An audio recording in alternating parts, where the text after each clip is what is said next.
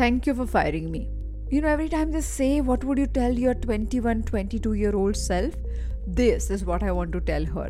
Today's Sunday Story of Gratitude is sent to us by Sudarshana Kar, who is our regular listener, and she wants to say something to an ex-colleague of hers. If you have a story like that where you want to thank someone, acknowledge their efforts, or just say how grateful you are for their contribution in your life, then do write to me on write@adityasurana.com and I will read out your story to all our listeners. Hi there, I'm your host Aditya Surana, a high performance coach and the founder of India's first mental gym called APT. I welcome you to Daily Mental Fitbit, a podcast where you learn simple, practical, effective tools and hacks to be mentally and emotionally fit. Sudarshana writes, I was new to Bombay, the city of dreams, where anything and everything is possible. A city that never sleeps. I had all the dreams and aspirations in the city. And on top of that, I got a job in one of my favorite travel organizations. It was prestigious, and that too for a first job. Honestly speaking, I could not believe myself. My job was kind of complicated. As a first responsibility, I was asked to speak to all blacklisted clients, rather corporate clients, and receive payments from them. Every day I called anybody and everybody possible, but it was such a complex thing. After a month of persuasion with all these clients, finally one company agreed to pay. The complex structure of the payment and all the details were overwhelming, but somehow I got all of that in place and finally, after weeks of follow-up, sent the details. Person who represented that organization. One day, I was having my regular lunch at the sandwich wala near my office. I had just taken a bite of that sandwich when I received a call from my boss. Yes, sir.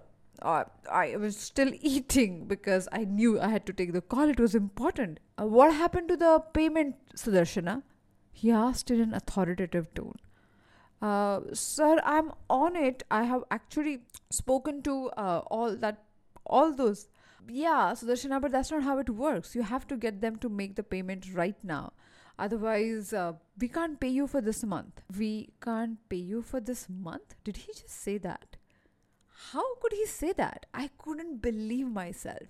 I was young and still I knew that it was not a professional way of dealing with anybody. I kept working so hard this month and all this organization can do at least pay me for the efforts done. My mind couldn't stop that story and all the justification I needed to just prove to this one person that I deserve my salary. In moments, my irritation turned into anger, and while fuming with that anger, with all the inexperience by my side, I decided to resign right there on that day.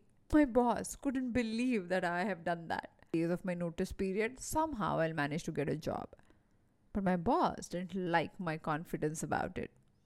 On the 15th day when I visited my office, I was told that this was my last day. I didn't know what to do. I don't know whom to talk to. I didn't have friends in this city. This was a new place. My colleagues, so-called colleagues, were definitely not helpful. But before I could conclude that, my ex-colleague Kritika came to know about this. When I spoke to her about the situation at hand, she reminded me of one opportunity that she had in mind. Someone from Tourism Toronto, Canada, had reached out to her for an Indian representative. She said, "Are you up for a challenge?" I said, "Yes, of course." Within no time, I got a job. Before I could lose my job in this travel company, I had another job offer in hand. That day, I realized that when I want to do something, it might look difficult, it might look almost impossible, but if I set my mind to it and if I'm willing to do whatever it takes, things will unfold. And that belief has been my primary belief till now. So in the hindsight, I'm extremely grateful to my friend Kritika who came out of nowhere to help me for no reason whatsoever. But also, I'm very grateful to that boss who was unreasonable, obnoxious and irritating. But thank you for firing me.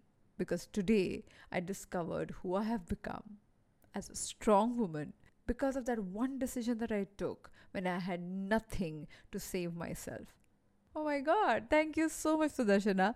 If you have a story like this, somebody you would like to say thank you to, then do write to me. I would love to read out your story to all our listeners.